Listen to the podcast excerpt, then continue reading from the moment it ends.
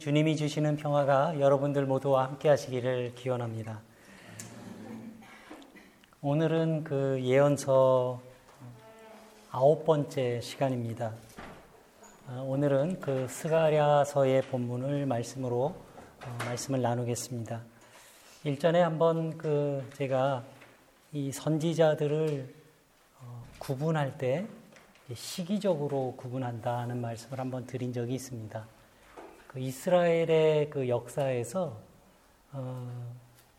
아주 중요한 사건이 두 가지 사건이 있습니다.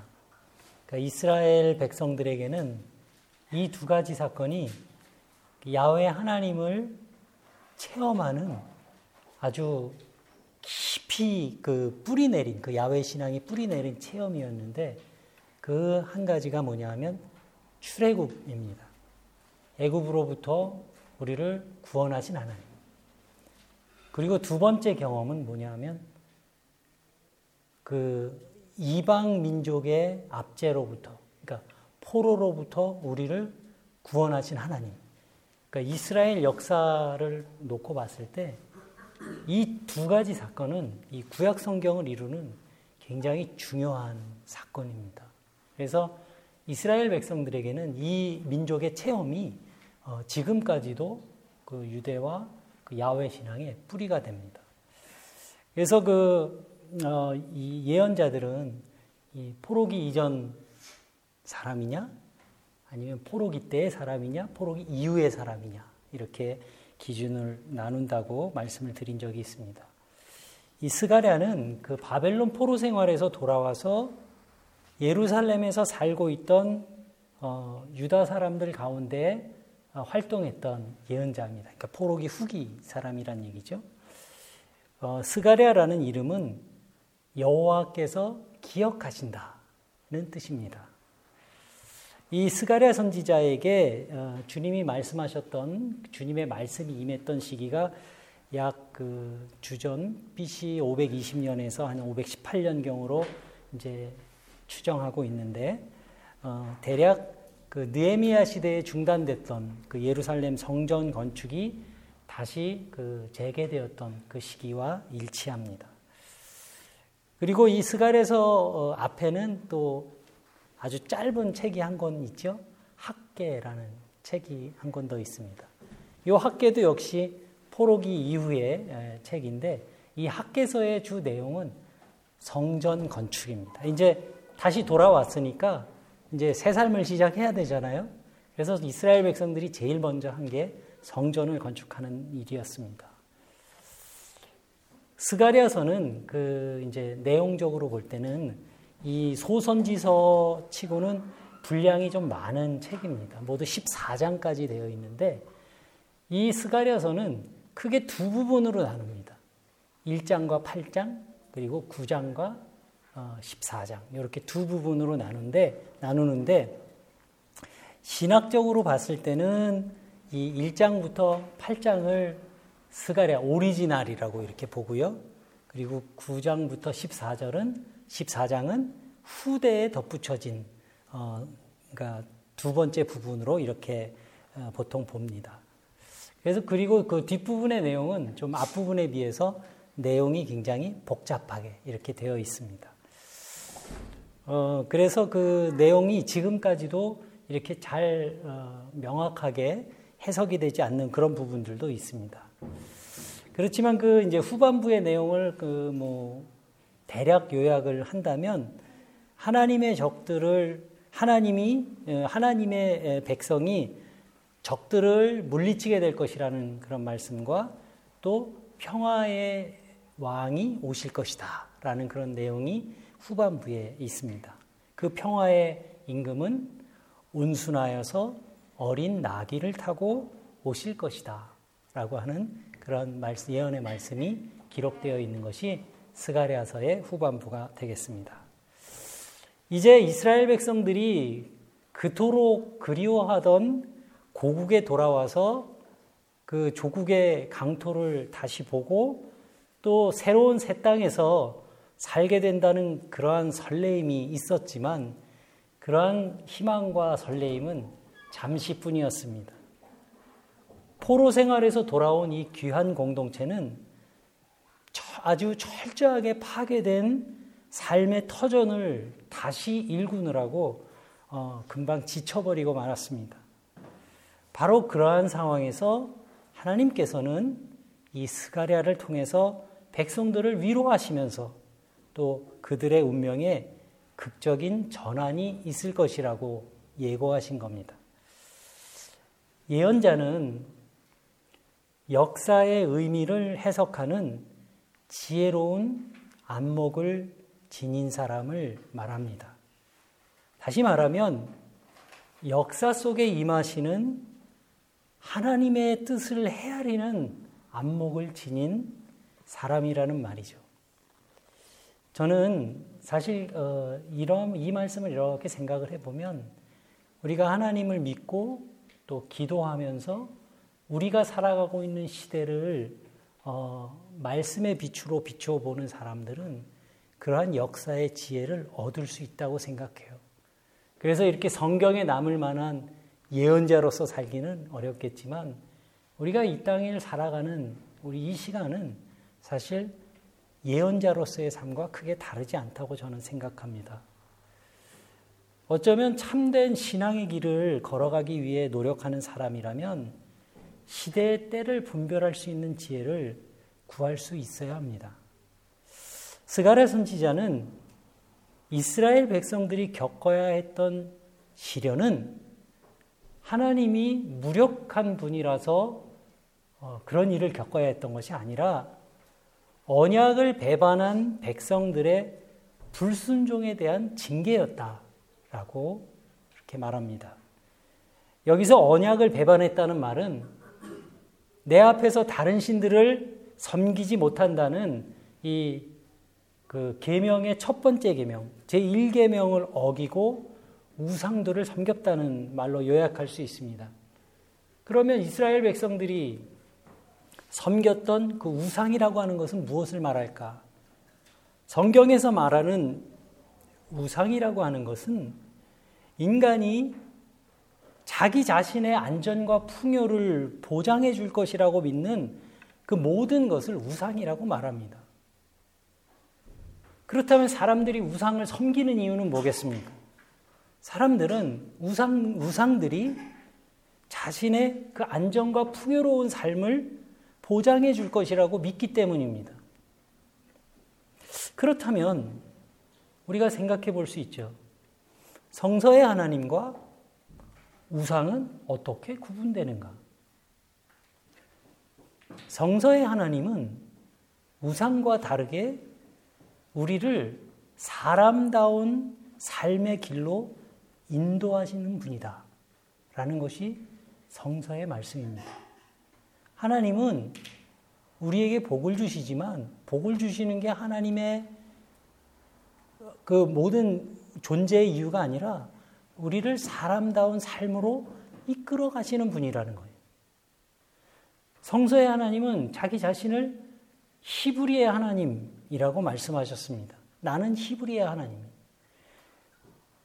그분은 하나님을 잘 믿는 몇몇 사람들만 행복하게 살아가는 그러한 세상이 아니라 이웃과 더불어 행복한 세상을 이루어가도록 촉구하시는 분이시라는 말씀입니다. 성경을 정말 진지하게 제대로 읽어본 사람이라면 성경 속에 담겨있는 이러한 하나님의 모습을 쉽게 알아볼 수 있습니다. 반면에 우상들은 우리를 1차적인 세상의 욕망의 포로가 되게 만듭니다. 그리고 우상은 욕망과 두려움을 숙주로 해서 우리의 삶을 지배합니다. 스가랴 선지자는 하나님을 등진 사람들의 파탄난 삶을 간단하게 요약하고 있는데요. 어떠한 삶을 파탄난 삶이라고 요약을 했냐 하면 궁핍한 자를 압제하고 악한 일을 도모하고 또 하나님의 말씀을 경청하지 않는 그러한 삶을 하나님을 등진 사람들의 삶이다. 이렇게 말하고 있습니다. 그렇다면 그것과 이렇게 대비되는 거룩한 삶이란 무엇일까? 거룩한 삶이란 하나님의 뜻에 귀를 기울이고 그분의 뜻을 따라 사는 것. 이것이 곧 거룩한 삶이라는 겁니다. 제가 이제 나이가 이제 시은이 막 되었는데 시은의 나이를 지천명이라고 그러잖아요. 하늘의 뜻을 깨닫는 나이라는 뜻입니다. 그러한 나이가 되어가서 그러는지 모르지만 저희 순간순간의 그 삶 속에서 하나님의 뜻을 조금씩 더 이해할 수 있게 되어가는 것 같아요. 우리가 하나님의 뜻을 경청하려는 그러한 열린 마음이 있어야 사람다운 삶을 살아갈 수 있는 것이구나라고 하는 것을 좀 어렴풋이나마 깨달아가고 있는 것 같습니다. 그리고 그 하늘의 그 명이라고 하는 것, 하늘의 명이라고 하는 것은 이웃과 더불어 사랑하며 살아가는 삶입니다. 그래서 하나님과 관계가 파탄난 사람의 삶은 이웃과의 관계에서도 그 관계가 매끄럽지 못하게 됩니다. 잠언 17장 말씀에서 이렇게 기록되어 있습니다. 가난한 사람을 조롱하는 것은 그를 지으신 분을 모욕하는 것이다. 스가랴가 본 그 이스라엘의 현실은 이런 것이었습니다.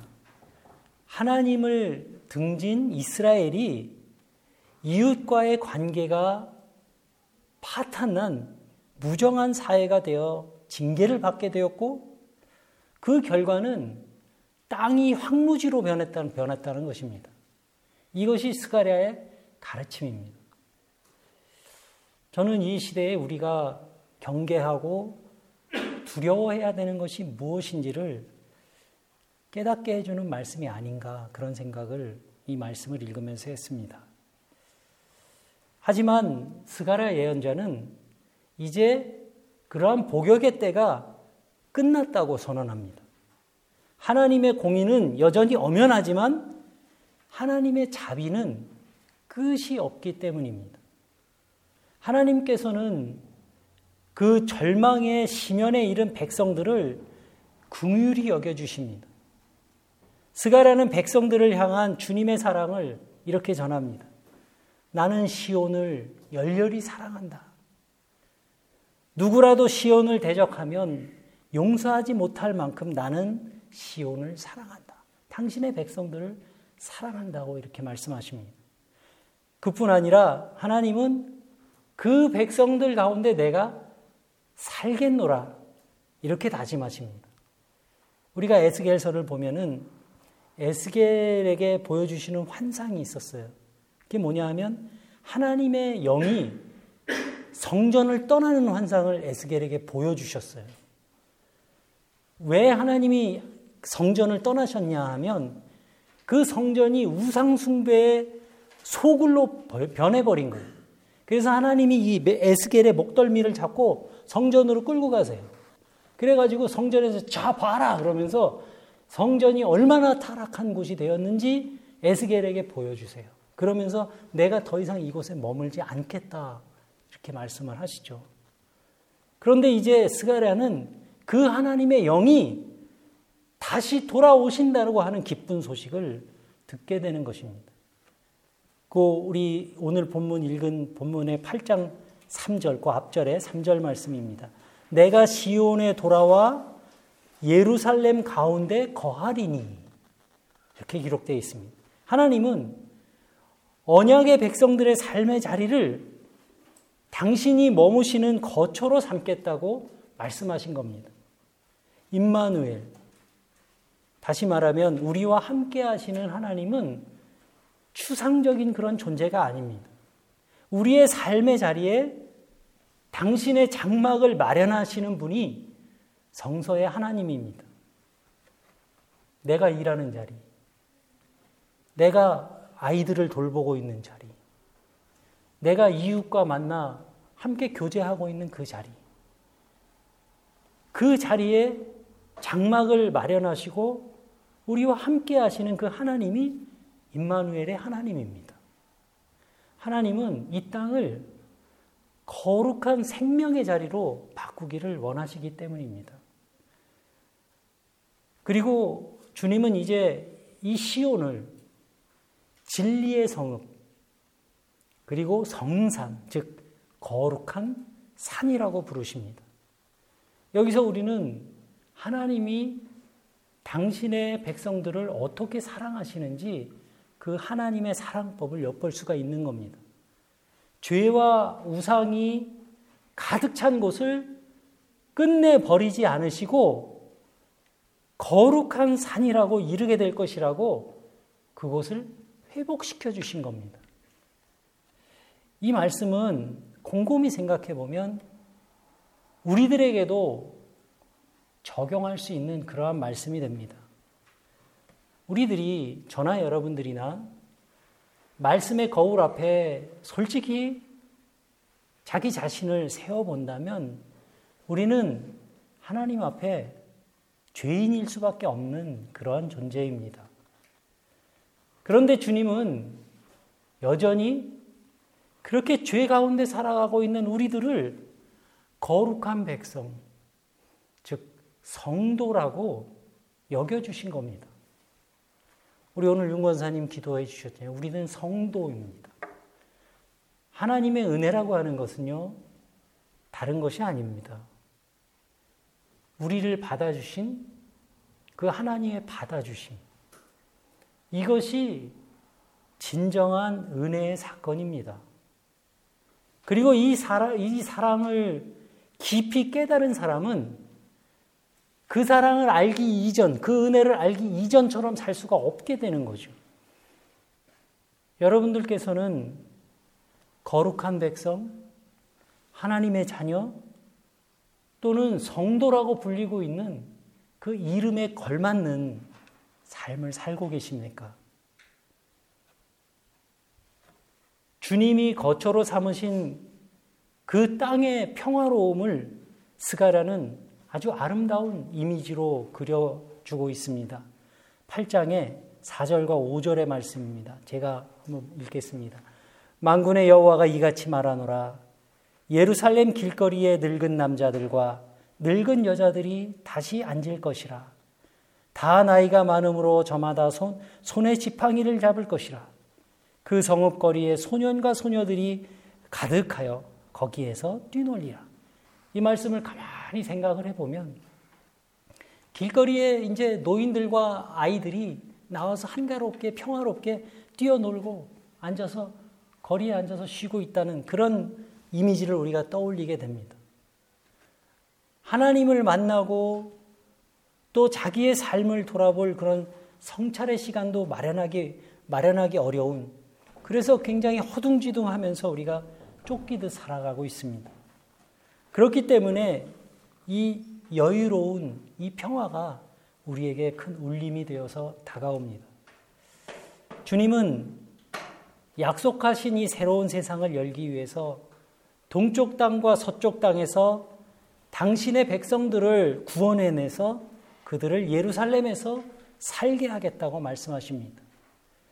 그리고 그들과 언약을 갱신한 후 성실과 공의로 다스리겠다고 말씀하십니다. 백성들이 하나님의 다스림을 받아들이게 될 때 그 땅에는 긍정적인 변화가 시작됩니다.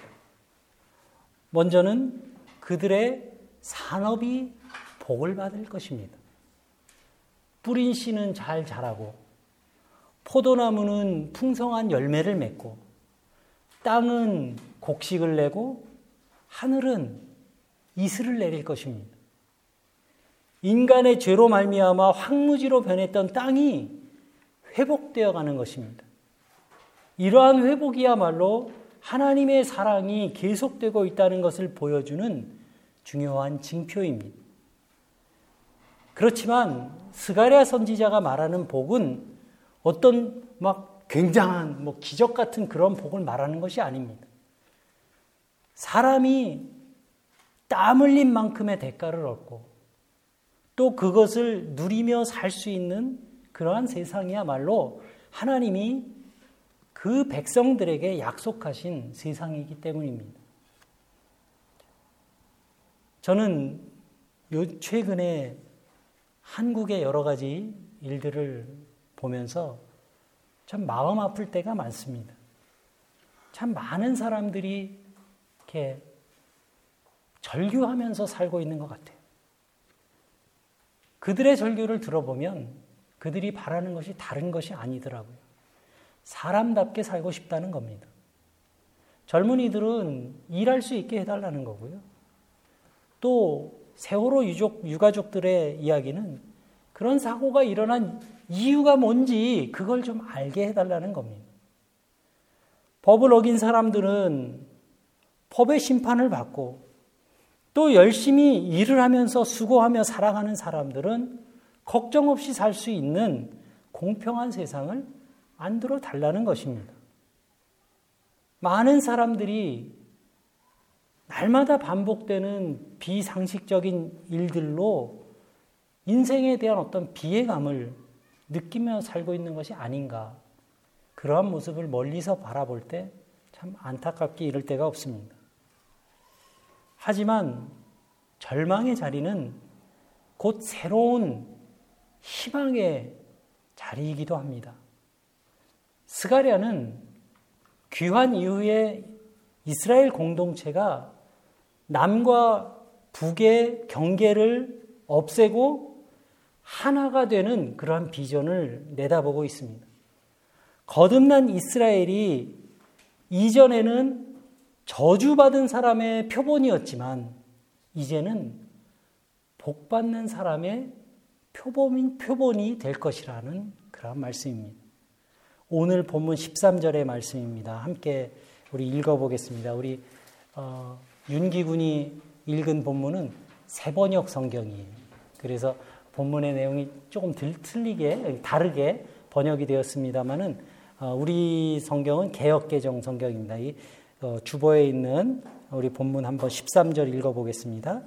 유다 족소가 이스라엘 족소가 너희가 이방인 가운데에서 저주가 되었었으나 이제는 내가 너희를 구원하여 너희가 복이 되게 하리니 두려워하지 말지어다. 손을 견고히 할지니라. 여러분, 믿음의 보람이라고 하는 것은 모든 어려움으로부터 면제되는 것이 아니라 어떤 어려움을 만나도 그것을 아름다운 삶의 계기로 만들어가는 데 있는 것입니다. 하나님께서는 에스겔의 아골골짜기를 소망의 문으로 삼으셨습니다. 주님이 당신의 백성들에게 이러한 비전을 주시면서 거듭 하시는 말씀은 힘을 내고 두려워하지 말라는 것입니다. 이 13절 말씀의 그 밑에 영어 성경 끝부분에 보면 이렇게 되어 있습니다. Let your hand be strong 이렇게 되어 있습니다. 손을 든든히 하라 이런 뜻입니다. 이 말은 하나님의 의를 이루기 위해 전쟁에 나서는 용사들에게 주시는 말씀이에요. 성도들은 어떤 어려움을 만나도 새로운 세상, 하나님이 꿈꾸시고 우리 안에 심어주신 그 새로운 세상에 대한 소망을 잃지 않는 사람들입니다. 할 수 없다는 말, 우리는 할 수 없을 거야. 그렇게 절망하고 탄식하는 것처럼 사탄이 좋아하는 말이 없어요. 모든 사람들이 평화롭게 살아가고 서로를 더 깊이 존중하는 그러한 세상을 이루는 것이 하나님의 뜻이 분명하다면 그 길은 이미 주님께서 열어가고 계실 것이라는 믿음이 우리에게 있어야 하는 겁니다. 이 뜻에 대한 신뢰가 곧 믿음입니다. 이제 우리가 해야 할 일은 주님이 마련하신 그 길을 우리가 걸어가는 겁니다.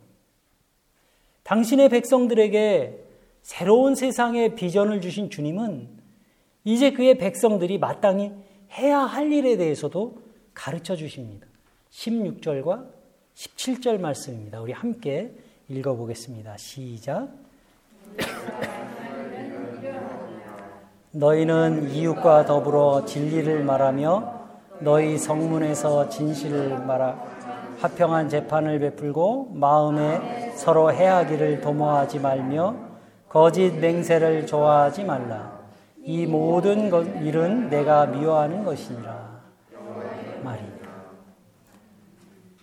진리를 말하라 이렇게 권하시는 까닭은 이 진리만이 자유로운 삶을 보장하기 때문입니다.